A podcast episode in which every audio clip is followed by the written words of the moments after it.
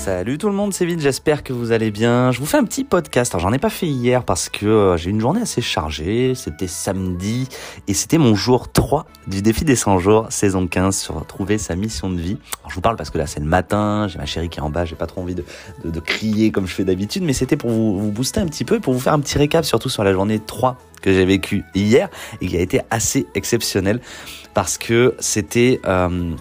Le titre de ce jour 3, c'était « Le haut de l'échelle ».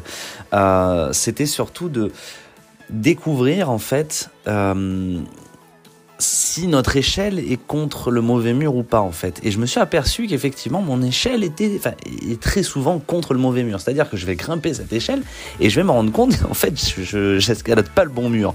Mais je vais vous expliquer tout ça. Ce qui est assez ouf de cette journée d'hier, c'est que j'ai mis récemment des commentaires sur... Enfin, j'ai mis un commentaire sur... Enfin, j'ai fait plusieurs choses. J'ai surtout poussé un coup de gueule la veille sur mon Facebook parce que j'avais payé un petit peu de pub. Je crois que je vous en avais parlé dans le jour 2, je sais plus. J'avais payé un petit peu de pub pour vendre un petit produit magique qui donnait un coup de main pour les vidéastes, etc. Et puis, je me rends compte à quel point le français, par excellence, est quelqu'un de méchant. Enfin, peut être quelqu'un de méchant, quelqu'un de très négatif. Peut-être parce que c'est les énergies que j'attire aussi. C'est vrai que... je m'aperçois en ce moment que je suis pas trop en lien avec l'argent, je suis pas trop rassuré avec l'argent et dès que je commence à être un peu à contre-courant, c'est-à-dire que je facture des choses ou n'importe quoi, ben j'attire des choses négatives. Donc peut-être que mon but aussi à moi, c'est de réparer ça, ce truc avec l'argent pour peut-être attirer des personnes un peu plus positives. Mais voilà, on parle du mood du moment. Je recevais beaucoup de commentaires très négatifs sur cette page, sur cette publicité Facebook. Alors je m'embêtais à tout répondre et à un moment donné j'ai fait un coup de gueule sur Facebook et j'ai dit aux gens arrêtez d'être malveillants, soyez bienveillants, mettez des choses positives, c'est tellement facile. Et j'ai eu un élan de solidarité de toute ma communauté qui m'a dit mais Vince, les écoute pas, tu es une belle personne, tu es ce que tu es, ne les écoute pas, etc. Et ça, j'ai trouvé ça extraordinaire. Mais la deuxième chose, en fait, c'est que j'ai mon ami, par exemple, Jacques Martel, alors que je ne connaissais pas avant. Jacques Martel, je connaissais par rapport à la technique des petits bonshommes allumettes, qui est une technique de libération des liens de souffrance qui est ultra puissante. Il a fait également Atma, le pouvoir de l'amour. Il a fait le dictionnaire des malaises et des maladies. C'est un Québécois d'une renommée internationale et qui est assez extraordinaire. Et il venait dans la région, là il vient aujourd'hui, donc on est dimanche 19 septembre, il vient aujourd'hui sur Limoges où j'habite. Et c'est un ami en fait qui l'a invité et qui organise sa venue.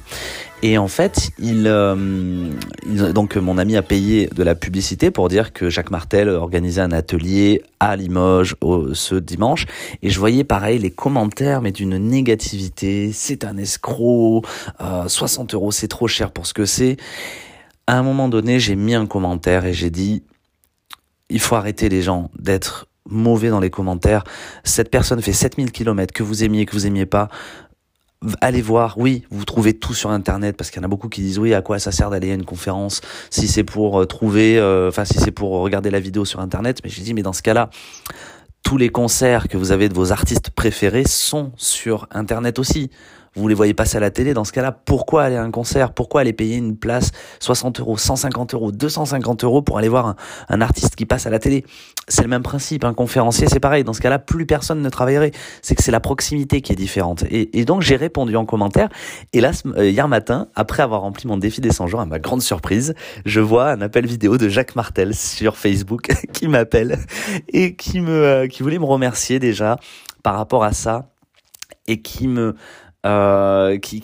fait le plus beau des cadeaux, hein, de m'appeler en visio et on a pu échanger comme ça pendant un petit moment. Il a trouvé ça super sympa que je lui fasse un commentaire sur cette page-là pour défendre justement ses valeurs.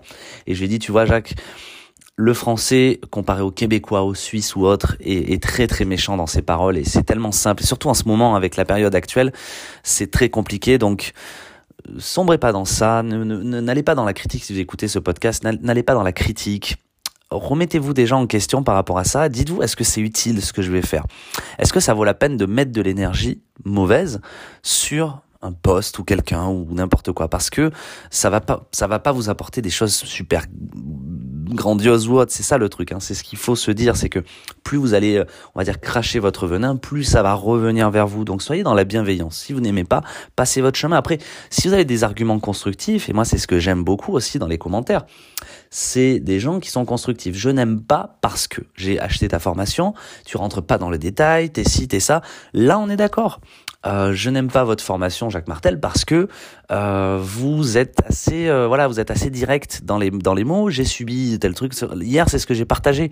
On m'a dit oui, fais attention, c'est sectaire. Enfin, dans ce cas-là, le défi des 100 jours, c'est sectaire aussi. C'est-à-dire qu'à un moment donné, on partage des choses sur la pensée positive, des techniques de gourou.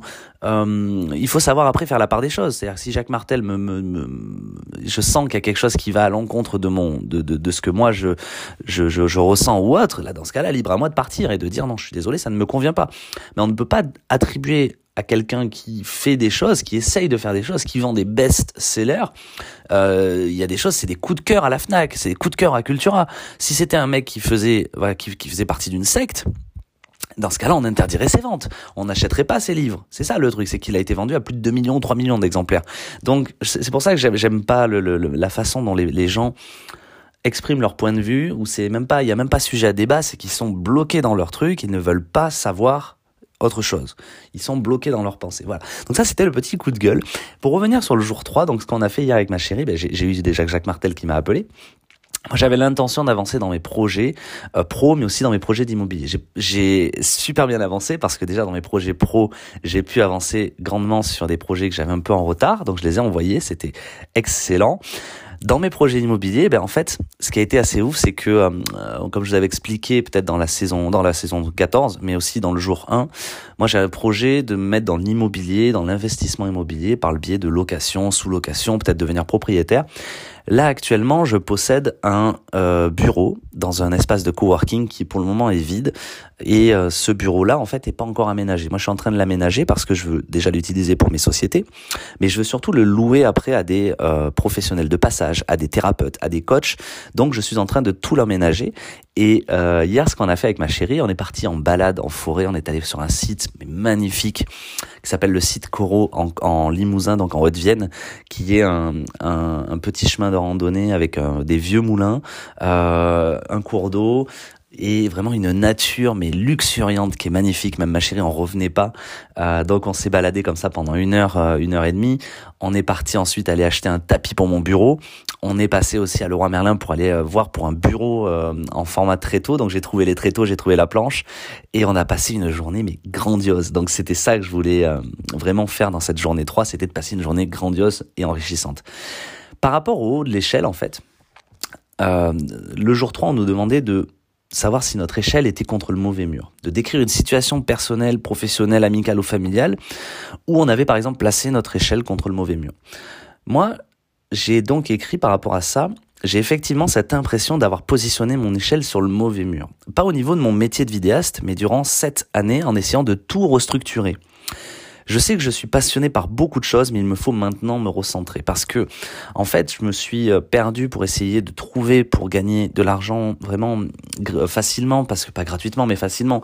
C'est-à-dire un métier dans lequel je ferais que de l'alimentaire. C'est-à-dire que je me suis retrouvé à faire de l'alimentaire avec ma passion. C'est ce que j'ai marqué, du coup, dans la deuxième section de ce défi. Carrière ou mission de vie, où en êtes-vous ? Donc de faire la distinction entre carrière et sa mission de vie.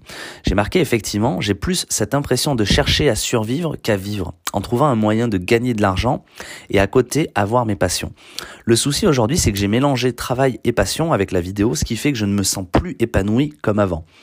Je dois garder la vidéo comme passion uniquement. Et c'est ça, en fait, que je veux faire aujourd'hui. C'est pour ça que je veux vraiment me mettre dans ce point de vue immobilier, ce point de vue propriétaire d'entreprise pour gagner de l'argent, pour investir, faire plaisir, trouver de nouveaux contacts, des nouvelles choses à faire, pour aussi créer de l'emploi. Donc ça, c'est vraiment le côté travail. Et le côté passion, le côté vidéo, c'est des projets ponctuels, comme par exemple travailler avec Patrick Sébastien que je fais, travailler sur des petits projets qui me plaisent mais qui me demandent pas d'aller demander à mes clients, oui, il faudrait que tu me payes, il faudrait que si, ça, parce que c'est ça en fait qui me pose problème aujourd'hui, c'est ce côté où si j'ai pas d'argent, je ne mange pas, je vis pas, etc. Donc je vais rentrer dans une frustration, je vais rentrer dans un état de stress, je vais rentrer aussi dans un état où il va falloir que je prenne beaucoup de choses pour rentrer de l'argent. Ces beaucoup de choses, ben je vais les faire ou les bâcler parce que ben une fois que j'ai l'argent, et ben après du coup il va falloir que je les termine.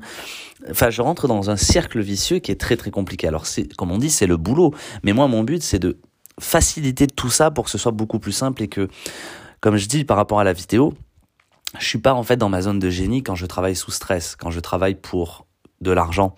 Quand je travaille pour le plaisir, je suis dans ma zone de génie, j'ai le temps, je m'éclate et je suis productif.